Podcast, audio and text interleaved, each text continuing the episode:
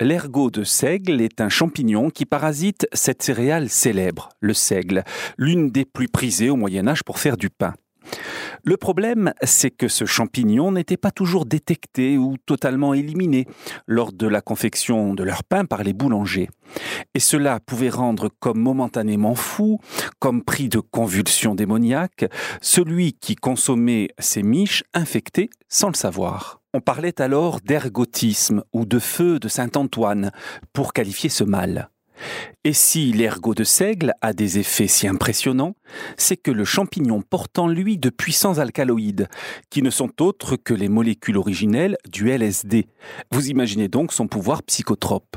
Et si le kidam pouvait en ingérer malgré lui, les sorcières de l'époque, par contre, le recherchaient ardemment, afin de s'ouvrir rapidement l'accès à de nouveaux mondes.